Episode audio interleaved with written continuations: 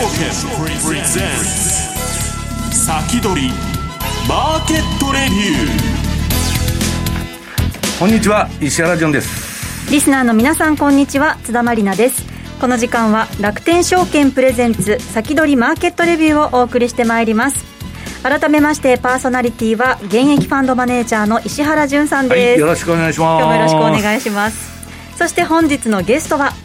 楽天証券経済研究所土田正幸さんです。こんにちは。よろしくお願いします。さて12日水曜日の東京株式市場で日経平均株価は大幅に続落しました、うん、前の日と比べ461円飛び8000安の2万8147円51銭で終えましてえー、まあ900円でその前に下げてるっていうこともあったんですけれども、土下さん、今、足元、どうご覧になってますか？そうですね、今朝寄り付きは強かったんですけども、高かったんですよね、一転して下げ幅を拡大してたというところで、はい、まあ、結構これまでって株価下がったところと、おしめ買いのチャンスだったりするんですけども、えー、果たして今回も。昨日出なかったんですかそうですね、昨日買いが入ってなかったので。トピックス超えたけど、出なかったんだ。そういったところも含めてですね、はい、まあ、これから日経平均の動きってどう捉えたらいいのかっていうのちょっといくつかチャート用意してきましたので、はい、皆さんと一緒に見ていけたらなと思います、はい、この後じっくりと伺ってまいります、うん、さてこの番組は YouTube ライブでも同時配信しています。動画配信につきましてはラジオ日経番組サイトからご覧いただけます。また番組ホームページからは随時質問などを受け付けています。番組宛てメール送信フォームからお寄せください今日も投資に役立つ話題を厳選してお送りしてまいります。それでは番組進めていきましょう。この番組は楽天証券の提供でお送りします。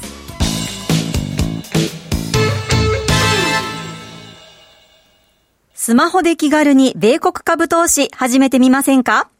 高機能で使いやすい iSpeed ならお使いのスマートフォンで米国株式のお取引ができるんです。場所を選ばずスピーディーに情報収集ができ、気になる銘柄があったらすぐ注文。今まで以上に米国株の取引が便利になりますよ。テクニカルチャートも充実。情報満載のスマートフォンアプリ iSpeed をぜひ使ってみてくださいね。詳しくは iSpeed で検索。楽天証券の各取扱商品等に投資いただく際は、所定の手数料や諸経費等をご負担いただく場合があります。また、各取扱商品等は価格の変動等によって損失が生じる恐れがあります。投資にかかる手数料等及びリスクについては、楽天証券ウェブサイトの投資にかかる手数料等及びリスクページや契約締結前交付書面等をよくお読みになり、内容について十分にご理解ください。金融商品取引業者、関東財務局長金商第195号、楽天証券株式会社。ウィークリーマーケットレビュー。さあ、このコーナーでは、楽天証券経済研究所、土田正幸さんにお話を伺ってまいります。今日のテーマは、 Sell in May ですか？日米株の今後についてです。土田さん、ズバリ、 Sell in May なんですかね？そうですね、こう Sell in May って言うんですけども、はい、ただ本来こう、5月って株価が下がるから Sell in May ではなくて、5月が一番高いから Sell in May なんですよね。高いからこれから下がってから今のうちに売っとけと。でその後株価がこう調整していって、まあ、底打ちしそうな、まあ、夏の終わりから秋口ぐらい、なので9月に戻ってこいよと、はい、まあ、そういうことなので、5月に株が下がるからというよりは、まあ、その5月の株高、まあ、うまいところで利益確定しなさいよっていう意味なんですよね。ところが、まあ、5月ってね、別に大幅に下げる月じゃなくて、あのローラーコースター相場って言われてる今、まあ、ここ来るときに成田さんって荒まりのあのレポート出してる人にあったんだけどね、はい、ぐにゃんぐにゃんぐにゃんぐにゃんジェット、ジェットコースターで悪酔いみたいな相場なんですよ。だから5月にいつ売るかっていうのは、初旬に売るんなら売らないとだめだと。で、下がるんだけど、また戻したりするんですよ。うん、だからまあ、これからどうなるかだよね。そうですね、うん、で実際にそのジェットコースターみたいに今、上げ下げ激しいので、はい、まあ、そこら辺ですね、どう捉えていったらいいのかなです、多分気にされてる方、多いと思うんですよ。そうですね、この後どうなっていくのかというところも、はい、そうですね、なので、ちょっと足元のこうチャートの状況から確認していきたいんですけれども、はい、ちょっと東のチャートをですね用意しました。えっ、ー、と今日の前場引け時点なので、まあ、実際にはこれからあのもう少し、えーと、下げ幅を拡大しておいてると思うんですけれども、実は今週ですね、月曜日、はい、実はチャートの形、良かったんですよね。このチャートでちょっとピンクで丸で囲ってる部分なんですけれども、25日移動平均線を上抜けていって、ええ、なおかつ直近高値同士を結んだ上値ラインっていうのも超えてきたんですね。これはどっち騙しか？そうですね。ブレイクアウトの騙しか。で、まあ、本来であれば、まあえーと、上値を追いやすかったんですね。はい、で、まあ、2月16日と3月18日を結んだ上値ラインの2番までですね、つまりこう3万円近くまで戻してもおかしくないんじゃないかなっていうところで、はい、実は私、あの毎週月曜日にあの楽天証券のトーシルっていう投資情報サイトレポート書いてるんですけども、はい、まあ、3万円トライもっていう形で、書いてしまったんですが、はい、読しま現時点では、はい、まあ、この時点で逆の方向に行ってしまった。というところで、その後ですよね、はい、下げてしまいましたが。そうですね、下げてしまって、で、この下げ止まったところですね、はい、ちょうど過去振り返ると、同じ水準で下げ止まっているとこ多いんですね、3月の上旬と3月の下旬と4月の下旬とい。うところですね。はいただ、下げ止まった株価水準自体は、同じ水準なんですけれども、例えば3月の上旬ですね、下げ止まったところというのは、25日同平均線を下抜けたところで、株価反発していきましたと。はいで2番目、3月の下旬というのは、75日移動平均線、こちらがサポートとなって反発してきましたと。はい、で、足元の4月の下旬ですね、今度は75日移動平均線を下抜けて反発してきましたと。はいまあ、結果、反発してた株価水準は、まあ、2万8500円どころというところで、一致してはいるんですけれども、同じぐらいなんですけれども、テクニカル的には、実は状況は着実にこう悪くなっていってるというところですね。なので、今回もですね、まあ多分同じ株価水準意識されてますので、はい、まあ、2万8500円どころですね、ここを早い段階でまあ戻していけるかどうかというのが、まあ、目先のポイントになってくるというところですね。その下値面のところをね、はい、割り込んでくると下行っちゃうの？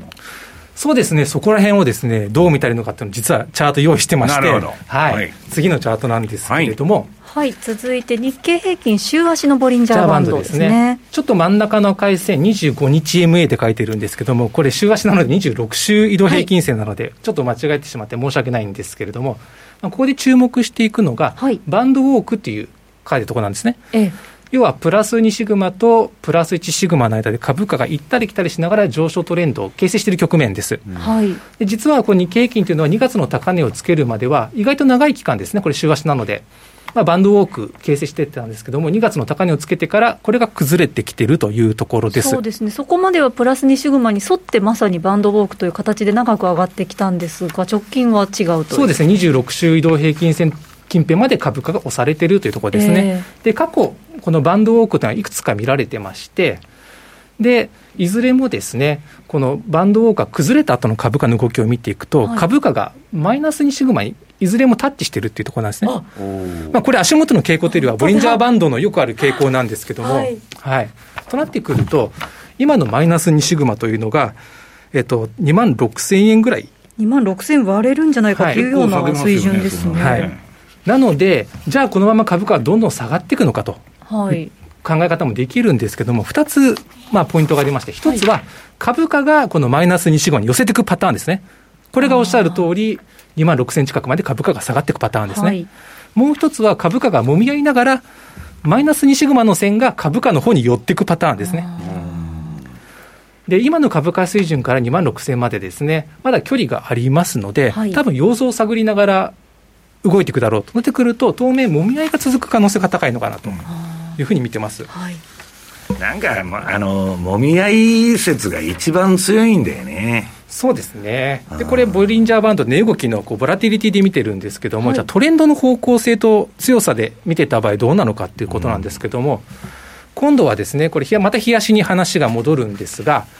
日経平均の冷やしの、まあ、対数チャートと、それにギャンアングルを重ねたものですね。うんまあ、対数チャートというのは、この資料を見てもお分かりの通り、まあえー、と左側のですね、まあ、株価のメモリが上に行くほど狭くなってるんですね。ログチャートですよね、これ、ね、そうですね。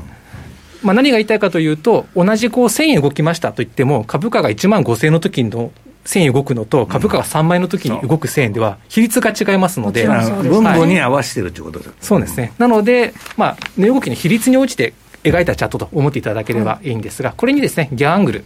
まあ、こちらを重ねたものになります。まあ、要はコロナショックで下げ止まったところを起点にして引いてるんですけれども、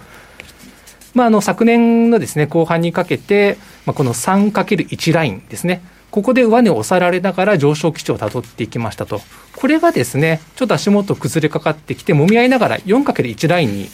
近づきつつあると。近づいてますね。はい、これはの前場引き時点なので、おそらくタッチしてる可能性もあるんですけれども、はい、となってくると、この 4×1 ラインの攻防になってくるんですね。はい、この 4×1 ラインのあたりというと、2万8000円前後ですかね。そうですね。となってくると、まあ、ここを維持しつつ、まあ、様子を伺っていく、次の材料待ちになってくると思うんですね。ただ、注意しておかなければいけないのが、えー、4×1 ラインを下抜けてしまった場合ですね。うん実はこうギャンアングルで 4×1 ラインを下抜けると、はい、意外とあっさり 8×1 ラインに行くことって多いんですよ。この 8×1 というと、2万5千円割れ。そうですね。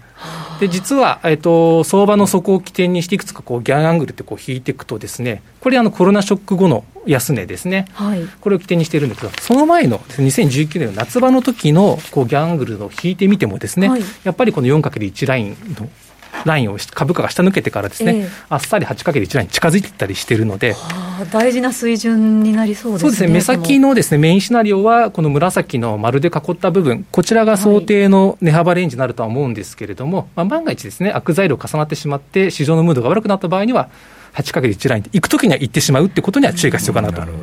いうところですね。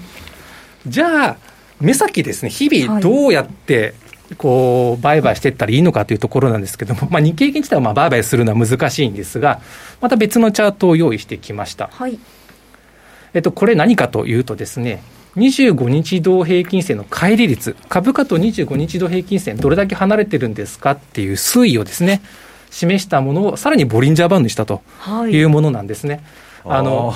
まあ、それをボリンジャーにしたんですそうですね。まあ、あの、楽天証券のマーケットスピードでは、実はこのチャート見れないので、これ、土田さんの手作り個人的に、はい。エクセルで計算して、これスピード2じゃないのか。はい。ああ、なるほど。あ、本当だ。下のメモリがエクセルになってる。要は、この株価のですね、株価とこの25日同平均線のまあ乖離率、この乖離率がですね、まあ、例えばマイナス2%といっても、このボリンジャーバンドと重ねることによって、同じマイナス2%、もしくはプラス2%でもですね、意味合いが異なってくるという捉え方ができるんですね。で、まあ、チャートの左端というのが、ええ、いわゆるコロナショックの安値近辺ですよね、そこから株価が戻してからの傾向なんですけれども、この25日同平均線ですね、プラス借りしたときに、はい、このプラス2シグマのところで上昇が一旦止まると。あ大体そこで頭を抑えられてるような傾向があるんですね。そうですね。ことごとくそうなってます。そう確かに全部そうなってます。はい、となってくると、はい、目先ですね、株価が反発していくと。例えば、あの今、陽水の部分があると思うんですね。はい、今日なんかも週末に先もミニ先物取引とオプション取引の S q があるというところと、あと今晩ですね、アメリカの方で物価関連の経済指標の発表があるところがありますので、ちょっとこう下げ幅大きくなってしまったのも、そういう需給的な要素があるので、まあ、今晩の状況によって反発するってことも起こり得ると思うんですね。はい、じゃあそ、その時にですね、どこまで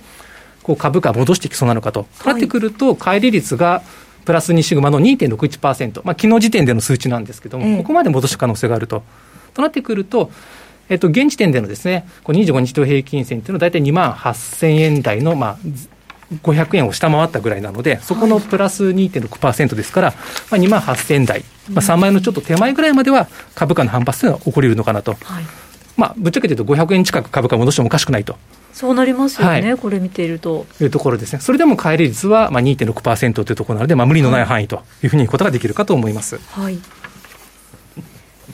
ただですね、はい、この米国の状況というのが、まあ、一つポイントになってくるかと思いますので、ね、アメリカでは、ナスダックはかなり直近下げてきましたが。そうですね、やっぱりその今、一番懸念されているのが、物価上昇とそれに伴う金利の上昇と、はい、まあ、先週、イエレンさんがですね景気を加熱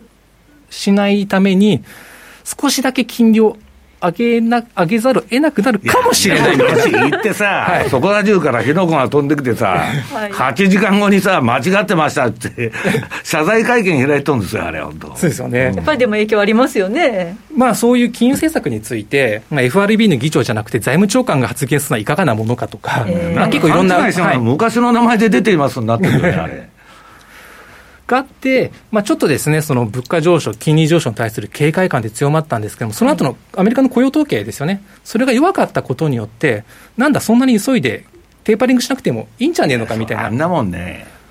パートに行くより失業してた方があが金もらえるのにさ、上がるわけねあの、パート行くわけないじゃんね。まあそうなってしまいますよね、アメリカの状況を考えると。なので逆を言うと、ネガティブなですね、経済指標の結果が、その金物価上昇、金利上昇の懸念を後退させたって面があるんですけれども、うん、ただ別の見方をするとですね、はい、まあ雇用の数値が悪かったということは、例えば所得が増えない、なってくると、はいまあ、アメリカの経済自体は着実にこう回復していってる中で、物価も上がってくると、はい、その中で所得増えない、なってくると、購買力が落ちていってしまう、で物価高というのが重荷になってしまうんじゃないかっていう、苦しくなります、ね、見方もアメリカの家計の今、3分の1が給付金なんですよ。家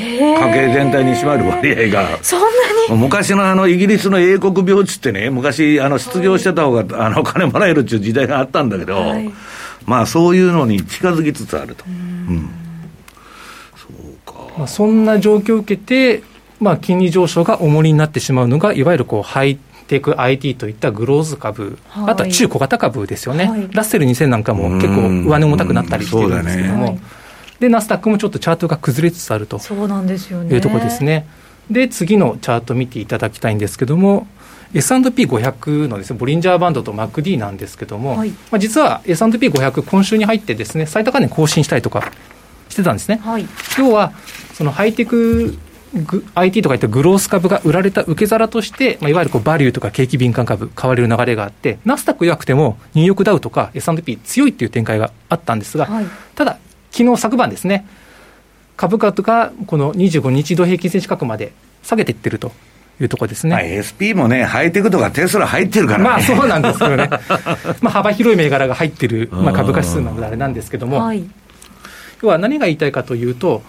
まあ、いわゆるこうバリュー株というのは、まあ、割安だからバリューって言われてるだけありますんで、まあ、グロスと違って、将来の成長性を先取りして買えない部分ってあるんですよね。やっぱ出遅れてる分、こう買い戻して、まあ、いわゆる企業価値に近いところまで株価って上がっていくんですけども、ある程度株価があると、積極的に上値追いづらくなってると。でリスク取れる間はいいんですけども、リスクがだんだん取れなくなってくると、こういったあの景気敏感株ですとか、バリューでですね、買える銘柄の選択肢が狭まってくると。はい、となってくると、リスク取れる間は、まあ儲かるところにお金流れてきますので、例えばこうビットコインとか仮想通貨ですとか、こればっかり言っとるんですよ、もう向こうの30以下もそれしかやっとらんと。いうね。あとは、その仮想通貨以外にも、えっと、例えば為替ですとか、まあ、そういったところに流れていくっていう、あとコモディティですよね、原材料価格が上がってますんで、で逆を言うと、リスク取れなくなっていくと、安全なところに今度お金流れていきますんで、はい、ちょっと足元で金価格が上昇していったりとかしてますので、まだあのビットコイン、今週入ってちょっと価格ウォッチしてるんですけども、はい、まあ、難聴ではあるんですが、株式市場に比べると、しっかりしてますよね。で、まあ、逆を言うと、その仮想通貨とかですね、コモディティが下がり始めてくると、はい、ちょっと市場のムードがですね、リスクテイクじゃなくなってきてる可能性があるので。うん、でもコモディティもちょっと重くなってきてんだよね。そうですね。うんなので、ちょっと注意がそうなってきてるのかなというところですね。なので、メインシナリオとしては、目先の反発、狙えるんですけども、深用はできないと。で、まあ、悪い状況重なると、ちょっと調整が深くなる可能性もあるというところですね。すね教えていただいたサポートを下回ると、ガタンとくるような可能性もあるという話ですよね。そういうことですね。わ、かりました。ここまでは楽天証券経済研究所土田正幸さんにお話を伺いました。以上、ウィークリーマーケットレビューのコーナーでした。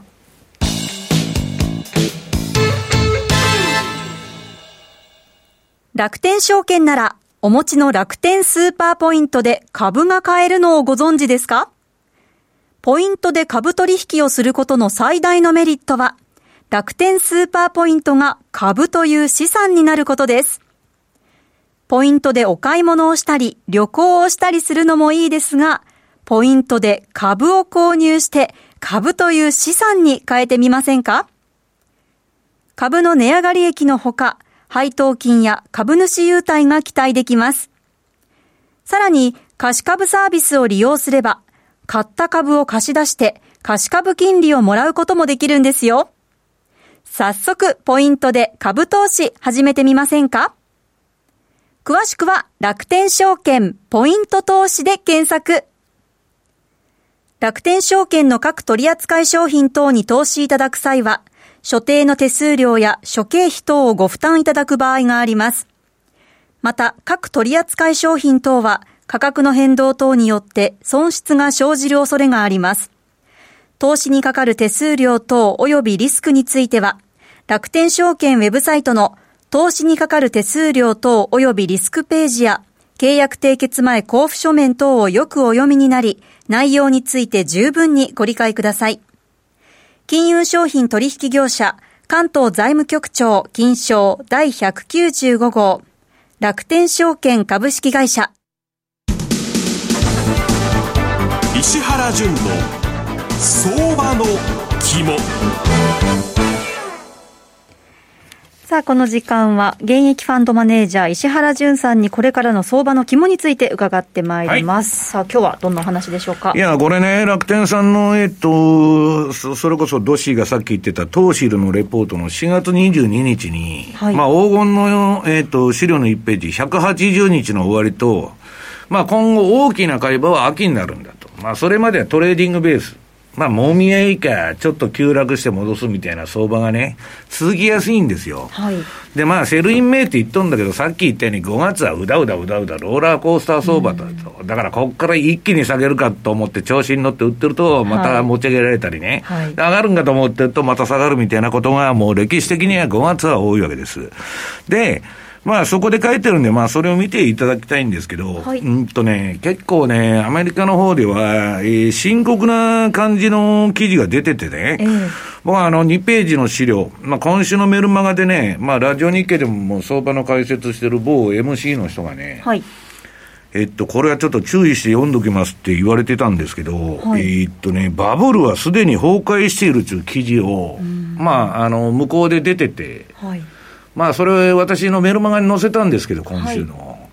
結構ね、えっと、ちょっといい、まあ、それで相場はもうこれでだ、まあ、永遠にダメになっちゃうってことじゃないんだけど、えー、もういろんな指標が、かつてのね、IT バブルのピークの時と、もう並んどると。で、ちょっとこれやりすぎだろうと。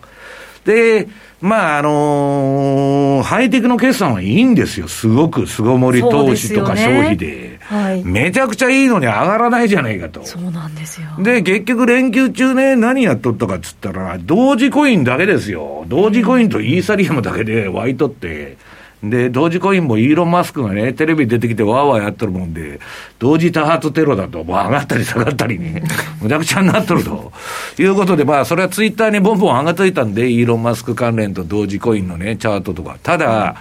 トレンドがすごい分かりやすい相場になってるんで、割と。今ちょっと難しいんですよ。同時コインが、あの、えっ、ー、と、トレンドがバーッと出て、それが下がっていく過程だから、乱高下するの、これから。だから5月相場っていうのは結構難しいんですけど、えっとね、これも楽天さんの投資のレポートに書いたと思うんですけどね、あの、えー、要するにこの金融業界というか、投資家のウッドストック、昔あの、ロックのフェスティバルがあったでしょ、ウッドストックって1969年。まあ、そのぐらいのお祭りがあるわけ。あの、ウォーレン・バフェットのとこの、はい、えー、株の年次総会のね、あれで、はい、で、今回はね、えっと、ちょっとこの前休んどったチャーリー・マンガーっていう、あの、バフェットの片腕の98ぐらいのもう、はい、マンガーってそのぐらい言ってるよ、ね。97歳。7が。そうですね。もうバケモンですよ。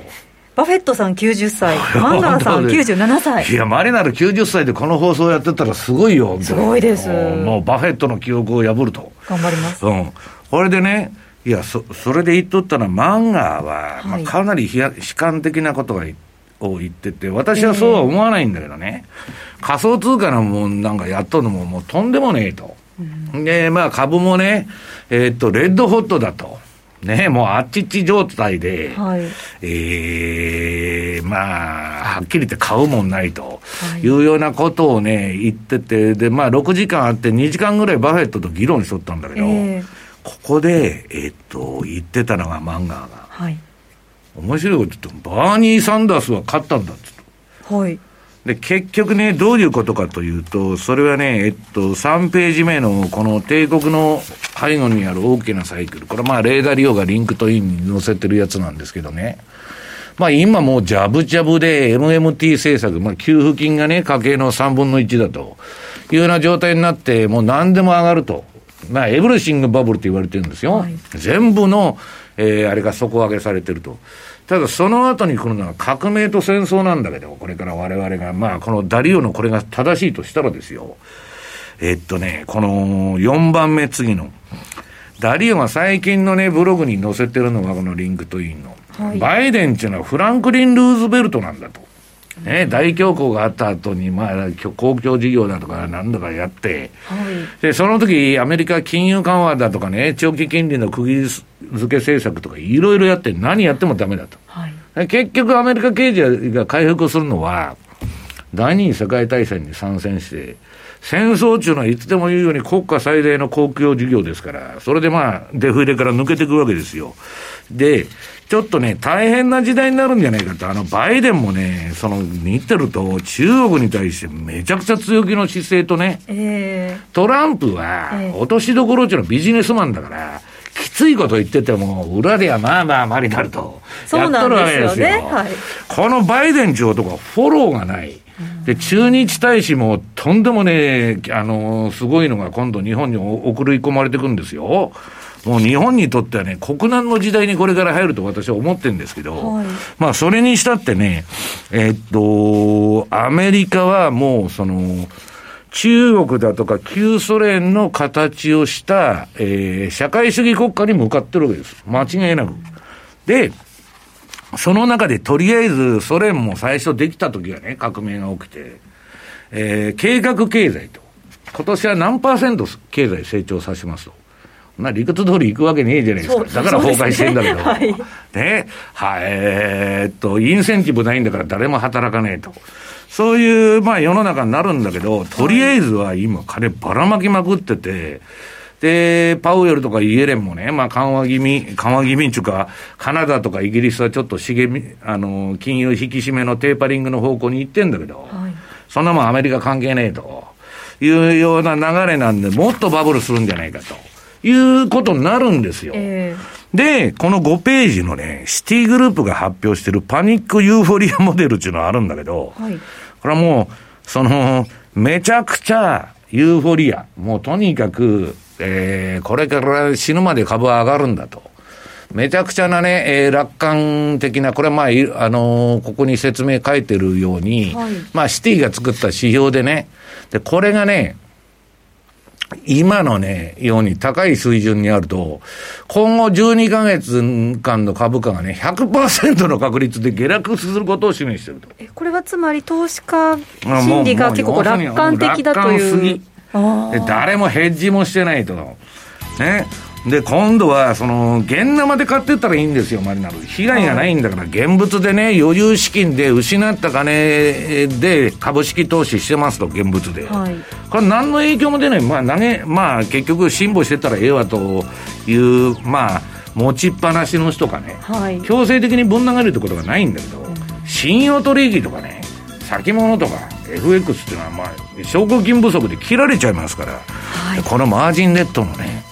えー、6ページのはい、さてこの後は、ね、あの YouTube ライブでの延長配信ではい、引き続きお伺いしていきたいと思います、はい、ラジオの前の皆さんとはここでお別れです。この番組は楽天証券の提供でお送りしました